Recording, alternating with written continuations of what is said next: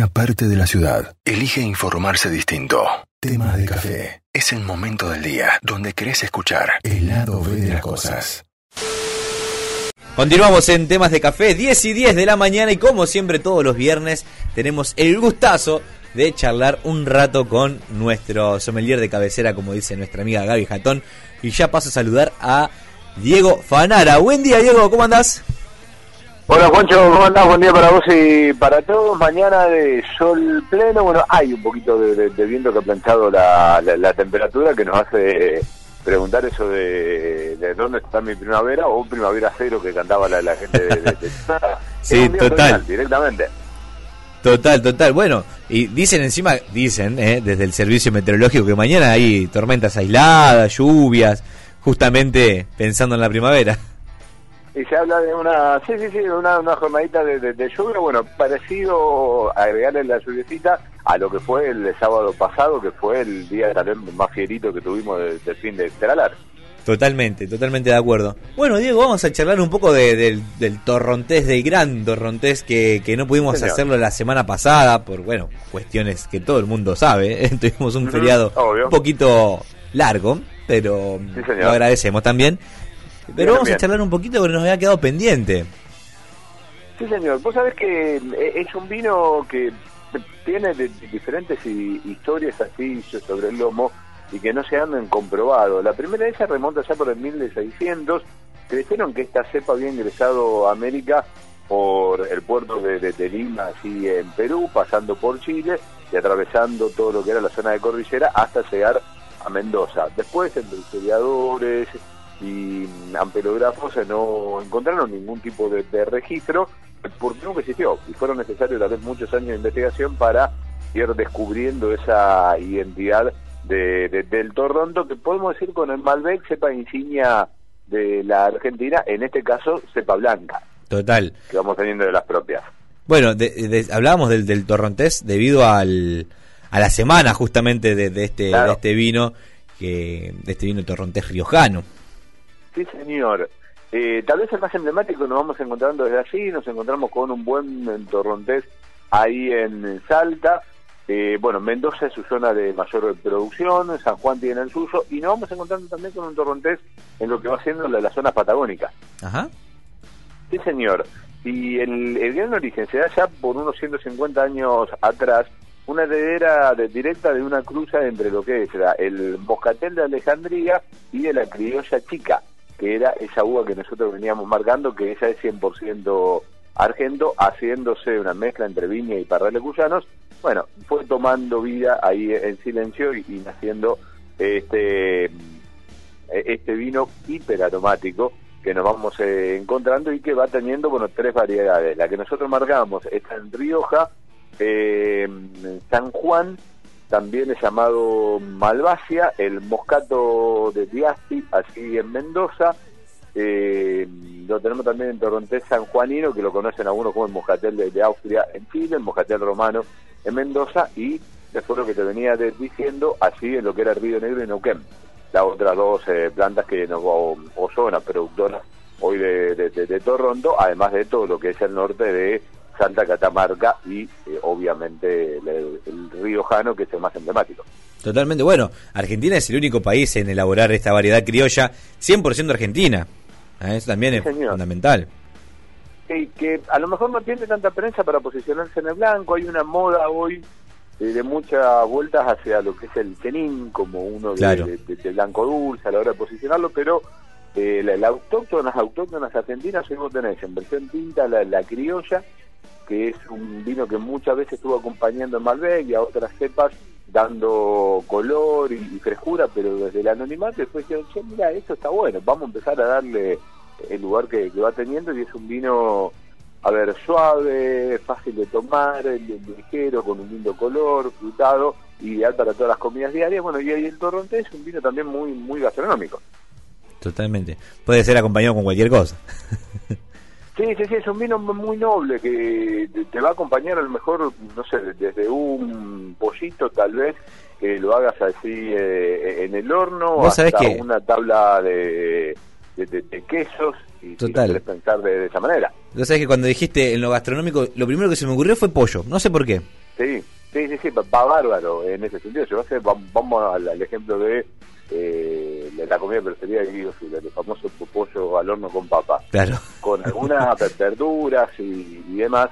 Esa cosa que tiene el torontés de frutado, de cítrico, pero a la vez floral, eh, es un vino muy fresco, es muy, muy gastronómico. Totalmente, bueno. A ver, no es, no es tan dulce, ¿no? No es tan dulce. No, no tenés oh. una versión de torrontés muy muy linda. Se lo consigue todavía a un precio se ha visto poquito porque lo ha una bodega riojana lo ha dejado de, hacer eh, para si vienen acá a Rosario en el mercado del patio. Es una botella que está entre el tres cuartos y un tercio, digamos. Eh, pero es muy muy lindo. Y ahora lo empezaron a producir eh, con burbujas, a modo de espumante. Ah, bueno, ahí, ahí tiene ya otro color. ahí ya podemos hablar de otra cosa. Ahí eh, entraría entre tus favoritos, Diego. Sí, sí, sí, sí ya, ya calificaría para, para ese lado. Todavía no lo he probado, no lo he probado a nivel burbuja. Pero a ver, si el torronté es como vino tranquilo, es decir, sin burbujas está bueno, no me quiero imaginar lo que puede llegar a ser con burbuja. me imagino, sí, sí, una fiesta en el paladar. Totalmente. Eh, pues hay que decíamos, bueno, para el pollo ideal, para lo que es pescados y mariscos, así como obviamente lo que es la cocina regional del noreste argentino, eh, en especial lo que va haciendo eh, empanadas o, o, Justamente. Sí, sí. Eh, también va, va bárbaro. Y con el tema de las comidas picantes o muy condimentadas, como tal vez la, comida tailandesa, la comida hindú, la comida china o, la comida vietnamita, en donde ese eso cítrico y eso floral eh, o ese toque cierto dulzón, pero que no te que, que no te empalaga, bueno, te da la chance de poder darle como ese maridaje por confrontación entre lo picante y lo dulce. Totalmente. Es como es como que equilibra Claro, que es el punto que a veces tenés que buscar para a la hora de poder pensar en algún en algún maridaje. Totalmente, bueno, vos sabés que venía pensando, uno también habla un poco desde la ignorancia, vos obviamente la tenés clara en esto, pero es, tal cual como lo, lo decís, es como me lo imaginaba. Porque, porque tiene la, da la sensación, ¿no? Directamente, obviamente el, vino entra por las pupilas gustativas, pero al verlo, el color, el tono, ya te das cuenta más o menos para qué lado va. Claro. Que creo que es la diferencia que tiene el, torrontés con eh, un, vino blanco por ahí un poco más dulce. Sí, sí, me parece que por ahí empieza a estar eh, una, una buena alternativa a la hora de poder, bueno, pensarte que porque a lo mejor un cosecha tardía o un chenín que es más eh, tirando hacia lo dulzón, hoy te, resulta medio complicado a la hora de poder acompañarlo. Pero para este el caso, este tipo de platos, que lo que hace el picor es, bueno, además de la sensación que se te en la boca, este, te, te, plancha todo lo que son las papilas ahí gustativas. Y es ahí donde muchas veces decimos cuando le va a apuntar una comida picante y entrarle con una cerveza. Pero si vos te claro. la experiencia con el torrontés, el torrontés se, se, planta bien. Claro, por ahí, eh, totalmente. Ahí es donde donde lo podemos comparar, porque recién mencionaste, por ejemplo, el, chenín, que es más dulce, que a mí me encanta, de los vinos blancos es el que más me encanta, pero por ahí con las comidas es más complicado. Claro. Porque es demasiado dulce, por ahí va con un postre el chenín, pero, viste, si vas, si vas a comer unas empanadas bien picantonas, por ahí no va lo dulce. Claro, entonces desde ahí es donde terminás quedando, pero este es un vino que, que, te acompaña bastante, entonces claro, podés pensarlo a la hora de bueno, tomarlo así con... Y hasta te da la posibilidad, si vos lo pensás, para lo que es la coctelería. Ajá. bueno, ahora que, lo hicieron, ahora que lo crearon espumante, te da, abre un, abanico importante, me parece. Sí, señor. Vos sabés que repasaba así algunas recetas, eh, de, tal vez, y esto está más, pensado hacia lo que va haciendo el norte. Hay un trono que se llama Torrontés Kobler, que es bueno, con eh, bueno el torrontés, el almíbar de cayote, jugo de limón, soda y la rodaja de limón. Bien cítrico. Bien cítrico. Después tenés eh, un tardío otoñal eh, punch que está pensado en el torrontés, una medida de té de manzanilla, almíbar de miel y la piecita de limón ahí para estar dándole un poquito de color y un poco de, aromático. Y después hay un eh, trago que está pensado también con, bueno, un espumante de dulce, mango, un granito, unas hojitas así de, jazmín y un toque de, de, torrontés también para poder pensarlo así en lo que va haciendo en materia de coctelería. Y eso se está. Algunos tragos, otra verse más. Total, es como que está comenzando a, reflotar el torrontés en la coctelería ahora. Sí, Hay, las innovaciones.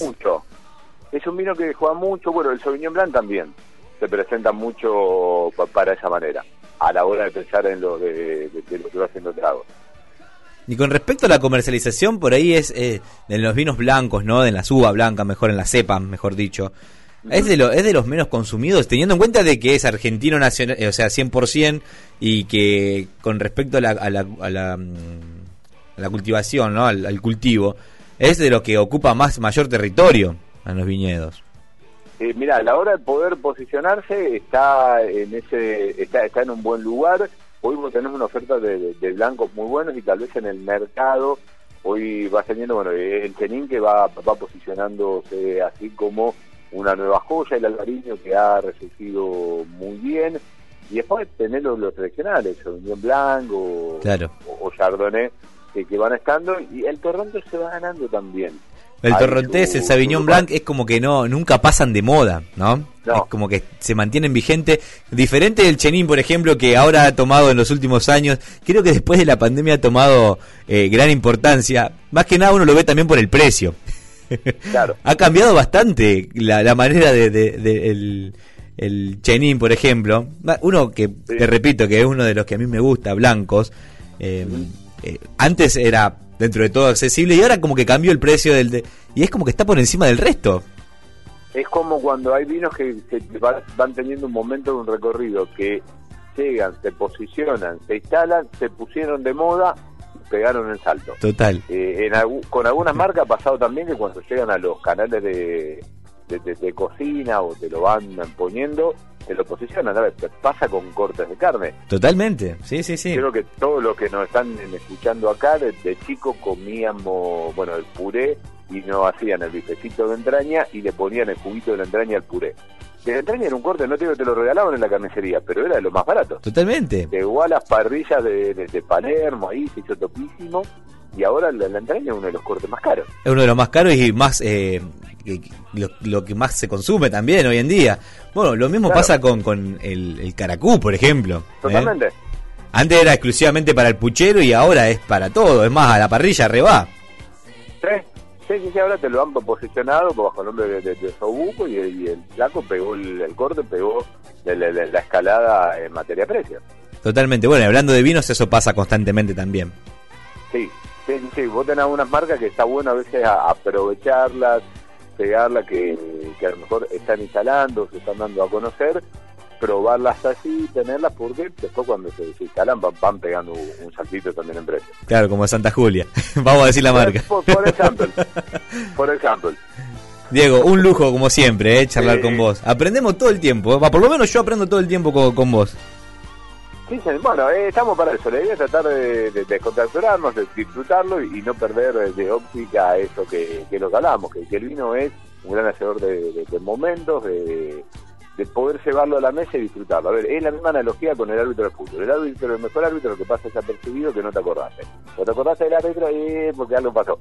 Bueno, con el vino es más o menos lo, mismo. Te vas a acordar de todo lo que tengas alrededor, pero muy difícilmente te acuerdas de la marca de, vino que, que tuviste tomando. Claro, y bueno, si, si al otro día te acordás, es porque eh, sí, totalmente. o, es, eh, porque fue, fue muy protagonista.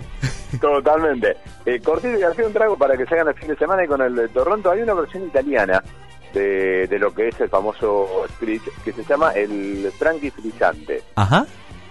Es un, la versión con el trago italiano. La receta es de eh, un bartender así de, de, de Palermo que se llama Juani Calcaño que lleva al aperitivo propio el eh, vino de Torrontés. También, bueno, le va apuntando, en este caso, una miel de, pepino ahí que uno va haciendo como va haciendo con el en vez de hacerlo con azúcar, con miel y con pepino, que es 60 de, del aperitivo que uno se usa siempre, el famoso Aperol, o el, o, el rojito, el, que uno le quiera poner. Claro. 90 mililitros de, de, torronto, 60 de, de, soda, eh, pepino, bueno, la miel y la piel de limón para decorar con la miel de pepino es, tenés que diluir dos partes de miel con una de agua mediante calor, como sería el almíbar, en vez de con azúcar con, con miel, y a, la mesa fusionar unas rodajitas de, de, pepino y dejarlo que, que, vaya mareando. Mientras más lo dejes que maríe el pepino en ese pseudo almíbar,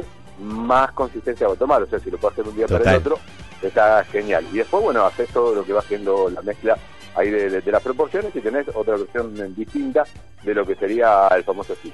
¿Sabés qué? Si llegas a invitar gente a casa y le preparás esto, que es como un ganador o ganadora, ¿eh? Que es allá arriba. totalmente.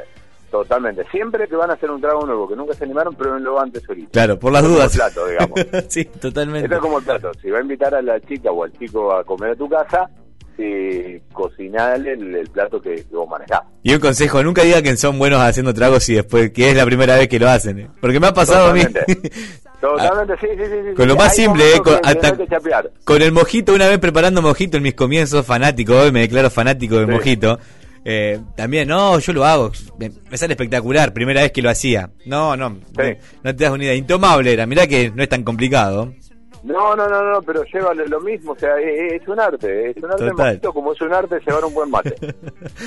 Bueno, ahora que se viene el veranito, la primavera, podemos charlar en las próximas semanas sobre estos tipos de, tragos que son muy muy frescos.